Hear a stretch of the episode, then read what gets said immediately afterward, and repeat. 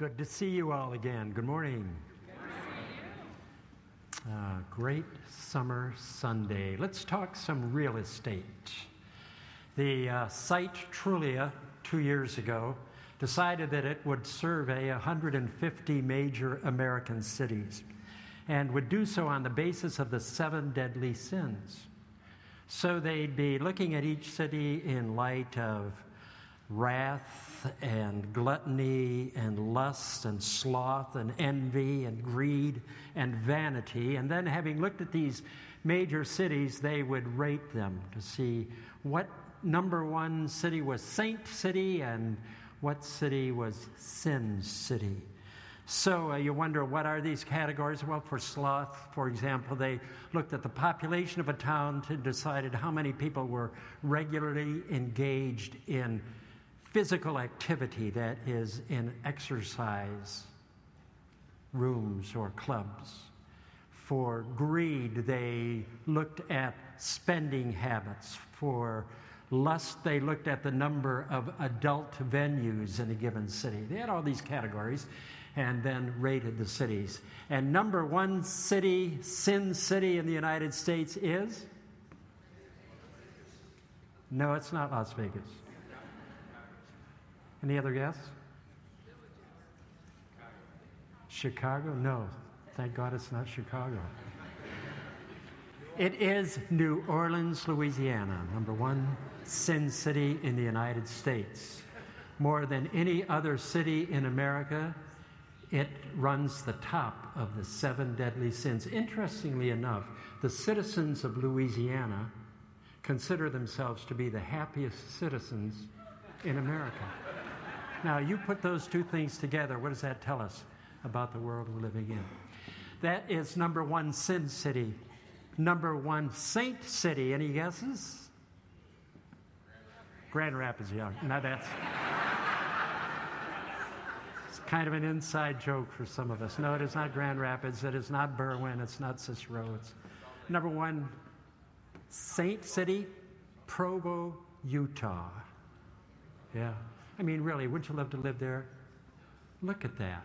It's just Saint City. It's beautiful. Everything about it. I want you to imagine that Jesus came to this place, Provo, Utah, and stood before the local clergy association and said to them, You know, good people of Provo, it will be better for you in the day of judgment if you were in New Orleans. Now, if you get how shocking a statement that would be, you begin to understand what Jesus was saying in the passage we're going to be looking at this morning. It's all about real estate. This summer at Elmhurst Church, we've been talking about the lakeside, and we're going to move back to the Sea of Galilee this morning. We're going to be talking about this place where Jesus spent perhaps the most productive years of his ministry, that is, productive as we might define it.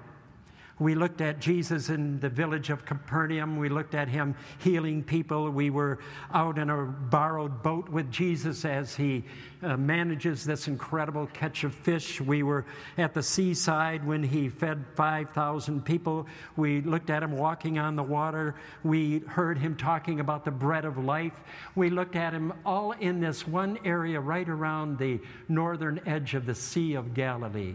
And this morning, we're even going to focus further on three of those towns and look at some of the real estate in those towns because these are the places that Jesus talked about.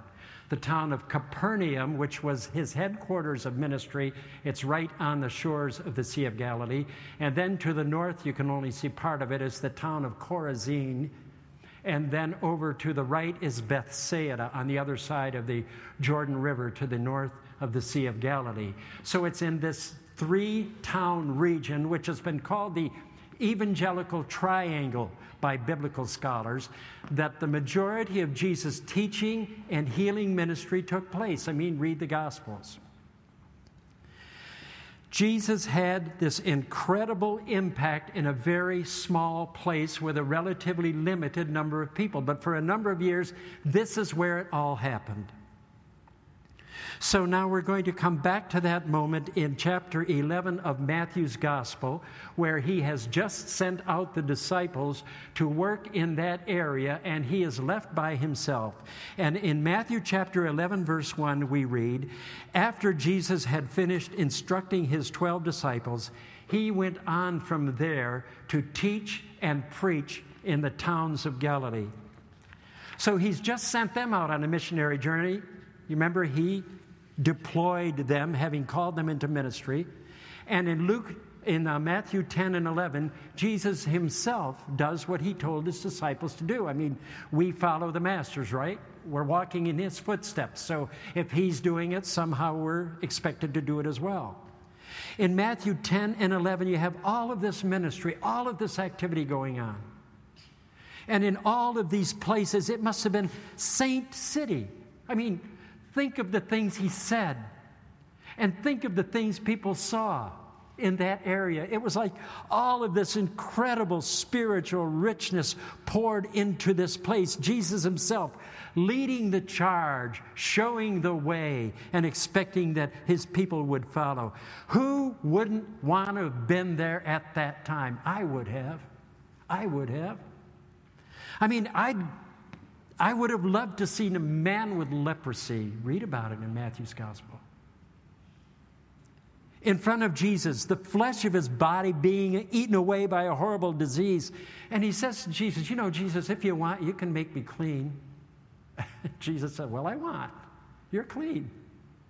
And he looks at his body, and suddenly the flesh that was rotting is pink and healthy. He's healed. Who wouldn't want to see that?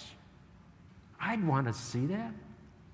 I'd love to have been with Jesus when he walked into Peter's mother in law's house in Capernaum. You can still see the outlines of a church that has been built over that house to this day. Some of you were there a few years ago. He'd walk into that house, and Jesus looks around and he sees Peter's mother in law. She's lying down. That's not where she usually is. She's always up working, taking care of the guys. And he knows she's sick. And he walks over and he touches her. And suddenly she's not sick anymore. And she gets up and starts making sandwiches for the group. And it says she served them. Who would want to be there when a sick person is touched and suddenly they're up on their feet doing what they ought to be doing? I'd love to have been there. A, a military man, those of you who have had some military service, you, you know how the chain of command works, right? In these towns, he comes to Jesus and says, Jesus, I've got a servant. I love the guy. He, he is really sick, and, and I know you can heal him if, if you just say the word. And Jesus said, Well, uh, where is he? I'll come with you. And the, and the guy says, No, you don't have to come with me. I, I know how this works. If you say it, it's going to happen. So just say it. Jesus said, I wish everybody had a faith like yours. And he says, The man is healed. And the soldier goes home, finds his servant is healed at that very moment. Who wouldn't want to be there to tell that story? I'd want to be there. Or, or, I mean, it goes on and on and on in the Gospels, right? In Capernaum, there's a fellow who is paralyzed. He is laying on a stretcher, and his friends so badly want him to be healed by Jesus. So they carry him to the house. There are so many people in the house they can't get in. So they go up on the roof, tear out the shingles, lower the guy down through the roof in front of Jesus. And Jesus looks at this man who has been down, lowered down from the roof, and he says to him, Son, your sins are forgiven. And everybody around says, What? Your sins are forgiven? Who do you think you are? You can forgive sins. She said, Oh, really? You think it's easier to say your sins are forgiven or stand to be healed? But so that you can know I can do these things. He looks at the man who's paralyzed and said, Son, get up. And the paralyzed man stands up from his stretcher, rolls up his mat, and walks out of the room. Who wouldn't want to be there? Who wouldn't want to see the demon possessed suddenly set free? Who wouldn't want to be at all of these stories? They go on and on and on. Walk with Jesus through the streets of Capernaum. Stand with him in the synagogue while he teaches. Now, I know some of you say, well, I don't know if I'd want to be there. I'm telling you, I'd want to be there Because when something happens, I want to be there. I am the original Gaper's Block. You hear about me on the traffic report. Something's happening. Everybody slows down to see what's happening. That's me. I want to know what's happening. When it happens, I want to be there. I want to know it. I don't want to miss it. So you've got all of these things happening, all of that amazing work. And now listen to what Jesus says to the places where he begins his ministry. He looks at these cities and he says to them, Woe to you, Chorazin! Woe to you, Bethsaida! If the miracles performed in you had been performed in Tyre and Sidon, they would have repented long ago in sackcloth and ashes. But I'm telling you, it will be, be more t- bearable for Tyre and Sidon on the day of judgment than for you. Did, did we just hear that right? Woe to you. All of these places, I did all of these things, all of these places, you heard all of these words. Woe to you. These are places that Jesus knew and he worked at. John says that three of his disciples were born in Bethsaida. They knew him in these towns, he knew them in these towns. A few miles up the road in Chorazin, they were buzzing about the, uh, about the news that with two loaves, uh, five loaves and two fish, Jesus had fed 5,000 people. They're talking about all of these things. And yet Jesus looks at these towns and he says, Woe to you! What is going on? Woe to you! It's, it's like hearing something you don't want to hear. And that word woe has a visceral impact. When, when somebody says woe to you or woe is me, here's the picture I get. It's like, you know, the mouth drops open in astonishment and, and the hands sort of cut, not, not wanting to believe what you're hearing. Woe to you. How is that possible? Woe is me. How is that possible? How is it possible that with all the things you saw, it would be better if you were in Tyre and Sidon than in those days in the day of judgment. So, I guess you need to know what happened to Tyre and Sidon, right? If you were in Chorazin and Bethsaida, and Jesus said, In the day of judgment, it'd be better for you to have been in Tyre and Sidon, you might have thought of Ezekiel chapter 26. The whole chapter is about what God says is going to happen to Tyre this coastal city of Palestine. Listen to the way that chapter ends with these haunting words. God says to Tyre, I will bring you to a horrible end, and you will be no more. You will be sought, but you'll never be found, declares the sovereign Lord. And, and Jesus is saying, it's going to be better there than it will be here for you? What is that? How could that be? Haunting words, hard to understand and accept. But Jesus goes on. Matthew 11, 23, 24. He talks about Capernaum, the town that he perhaps knew best and the town he was most familiar with. He says, And you, Capernaum, will you be lifted to the skies? You're going to be elevated? No. You will go down to the depths. Because if the miracles that were performed in you had been performed in Sodom, it would have remained to this day. But Sodom is just a salt waste. But I tell you, it will be more bearable for Sodom on the day of judgment than for you. No, how can that be? This is his hometown he's talking about the base of his operations, his friends, his neighbors, his church, his community. You are headed for the eternal realm of the dead? Come on. When it's all over, you think you're going to be lifted up? No, you're going to be headed down, not heaven, but Hades, the realm of the dead. One author says it is the shadowy underworld, opposite of everything that heaven has and heaven holds. A, a, a city a city like Sodom. Sodom, a town that is memorialized to this day in the name of the sin to which it refers. Sodom, a town of which Jesus, uh, uh, God once said, if I can find 10 righteous people in that town, I'm going to spare it. But there weren't 10 righteous in the whole town. And it's going to be more tolerable for that Sodom than Capernaum, the place where Jesus lived and worked? How's it possible? Why does he say it to them? What's the point of it all?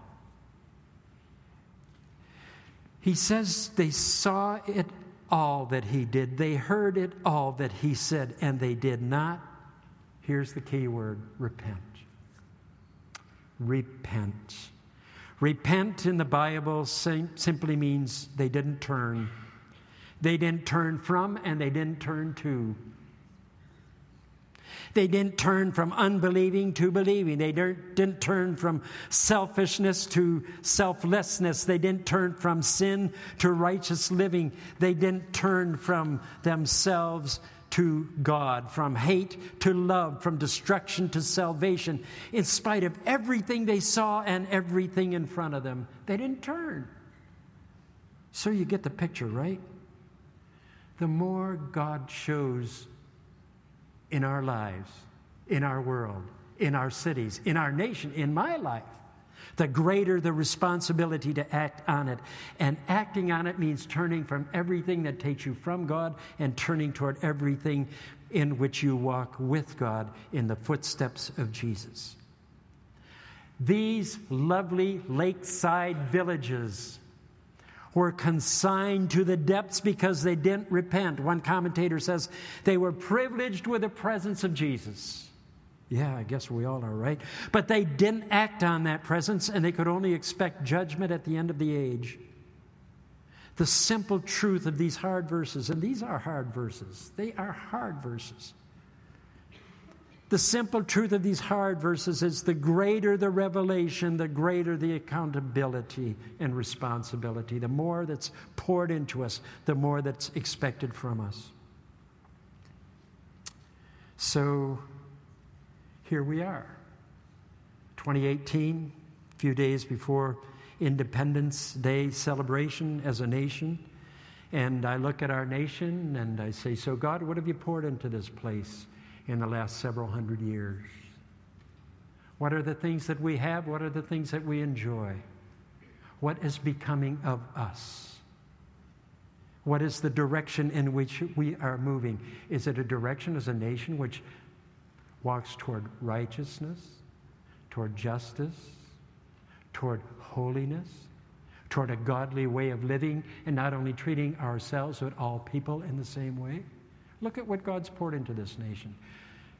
It is unimaginable that at the day of judgment, God would look at this place like America and say, It would be better for you if you were some tiny pinprick forgotten place in the continent of lost Africa.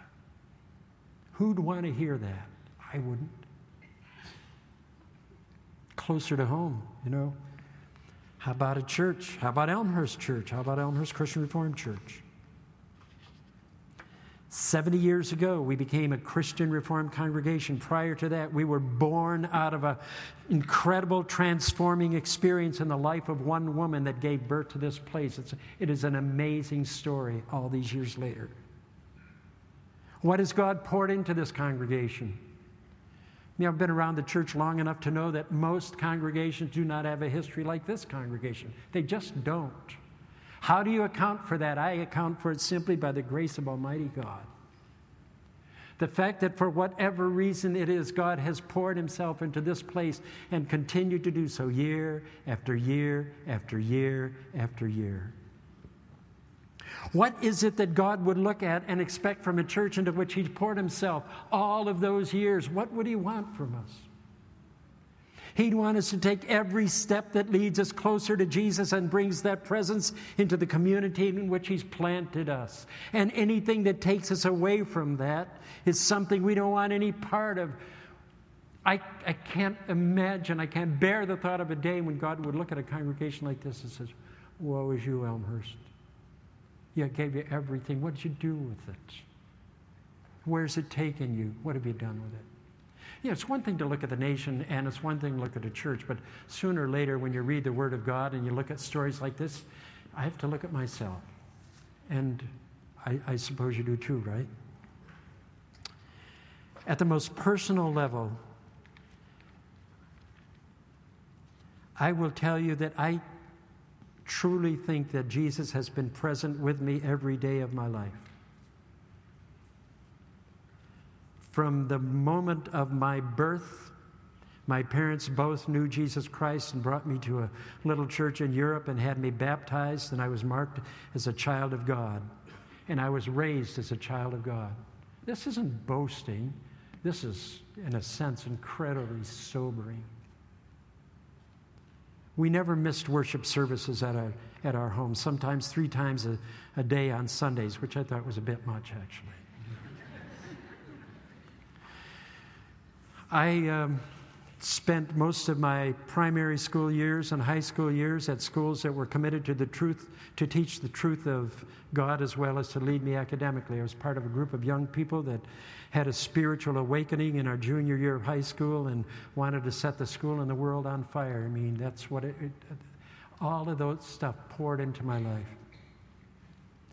Good people invested themselves in me in such a way that I got to go to a Christian college, a Christian seminary. I got to graduate, and I got to serve a church I loved for 41 years. Hardly a day of which I would regret or say that was a bad day. Come on, 41 years of good days.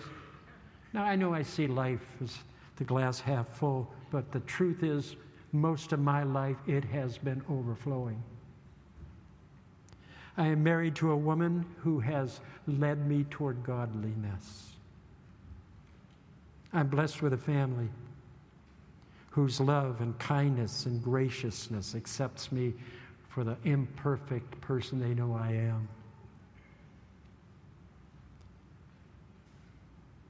I can't imagine a day when Jesus would say to me, DeYoung, you think on the day of judgment you're going to be lifted up? I'm looking at myself and saying, What is there in me, God? What is there in me that leads you, that leads me from you? Are there paths I'm still walking, directions I'm still moving, paths I'm still taking that need to be turned toward you? Jesus looked with profound sadness and judgment on communities and people he loved but didn't love him fully. But praise God, folks, it doesn't end there. It doesn't end there. Because you look at the end of that chapter, Matthew chapter 11 and you're thinking, oh God, all of these things you poured into me, and I'm still in some places turning away from you. There's still this incredible invitation, this incredible promise, these words that just bring life and breathe life into me because Jesus looks at Capernaum and Bethsaida and Chorazin and Elmhurst and Elmhurst Church and Bert Young and says, Come to me. Come to me. All you who are weary and burdened, I'll give you rest. Take my yoke on you. Learn from me, meek and lowly in heart. You will find rest for your souls. That's where the chapter ends.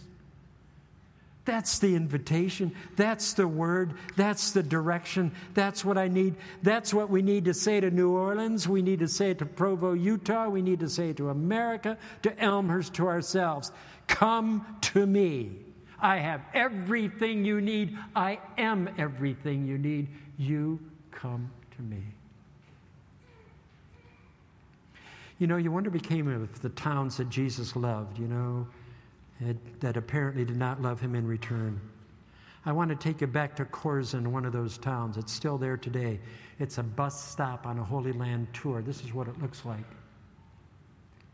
It is about the most desolate, dry, unattractive collection of basalt, rocks, volcanic ash that you can visit in the Holy Land.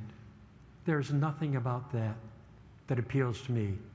And on the bus stop, when the tour group walks through it, you kind of sense this heaviness of this town. I mean, this is where Jesus walked. This is the place he did his work. And suddenly I'm looking at that and I'm thinking what he said Woe to you, Chorazin. Woe to you. It didn't have to be that way, but it is that way. Well, that's not the life I want to live. That's not the legacy I want to leave. That's not the place I long to live. A heap of ruins that are an archaeological lament for what might have been. I, I want to come to Jesus. I want to learn from him. I want to walk in relationship with him. I want to let him meet the deepest needs of my life. I want to be refreshed and I want my deepest longings to be fulfilled. I want to be the Psalm 94, verse 12 old guy, fresh and green and still bearing fruit. Who wouldn't want that?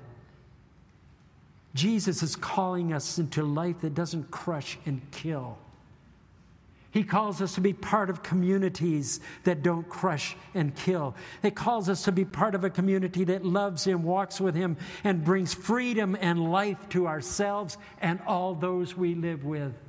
And He says it's not hard and it's not heavy, but it is absolutely essential that you come. Learn what I've done for you. Accept what I've given you. Give back to Him. Give to others all that I've poured into your life. So, somewhere, you know, we all find ourselves on the continuum between Saint City and Sin City.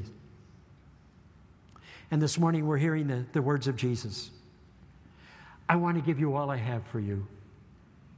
I want you to take everything I can give you. I want you to walk with me every step. I want you to live with me faithfully, receive it all thankfully, share it all freely. I want you to live fully. And I'm saying, I wouldn't miss that for the world. In the name of Jesus, amen. How is it possible, Lord Jesus Christ, that when you pour so, so, so very much into a life, into a community, into a place, into a people, how is it possible that we're not walking with you like we should? We're not listening like we should. We're not learning. We're not growing. At our finest moments, it is truly what we want, it is what we desire, and it is what we will do. And so this morning, I thank you that these incredible words of grace come even in hard places when some of us are sifting through brokenness and hurt and pain and failure and weakness. When we're sifting through that, the incredible words come and find rest. So we come and we're reminded of all the things you did, all the things you said, and we come and we say, Lord Jesus, we believe, we know, we long to live in the path you lead us. In your name, amen.